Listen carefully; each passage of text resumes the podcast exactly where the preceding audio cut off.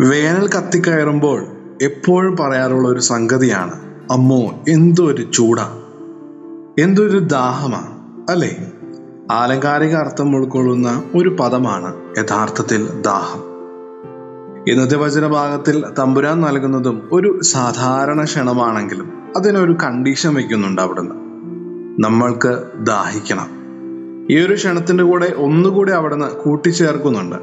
ആരെങ്കിലും ദാഹിക്കുന്നുവെങ്കിൽ അവർ ദൈവത്തിനായി ദാഹിക്കട്ടെ. ഈ ഒരു ക്ഷണം പലതരത്തിൽ വിശുദ്ധ ഗ്രന്ഥത്തിൽ ആവർത്തിച്ച് കേൾക്കുന്നുണ്ട്. ഒറ്റ നോട്ടത്തിൽ ദൈവത്തിനായി ദാഹിക്കുന്നത് അത്രയ്ക്ക് എളുപ്പമാണ്. എന്നാൽ പാപം കാരണം ദൈവമക്കൾ അവരുടെ ദാഹം തിരിച്ചറിയുന്നില്ല.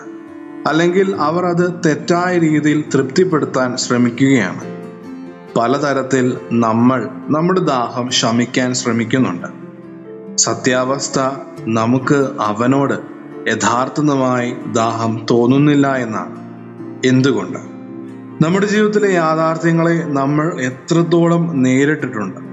അതോ തെറ്റായ ഉറവുകളിലുള്ള ദാഹം ശമിക്കാൻ ശ്രമിക്കുന്നതിന്റെ ലക്ഷണങ്ങൾ തിരിച്ചറിയാൻ കഴിയാത്ത വിധം നാം അപകർഷതാബോധമുള്ളവരായി തീർന്നിട്ടുണ്ട്.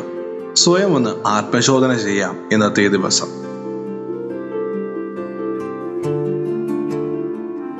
You are listening to Heavenly Voice from Caris Youth.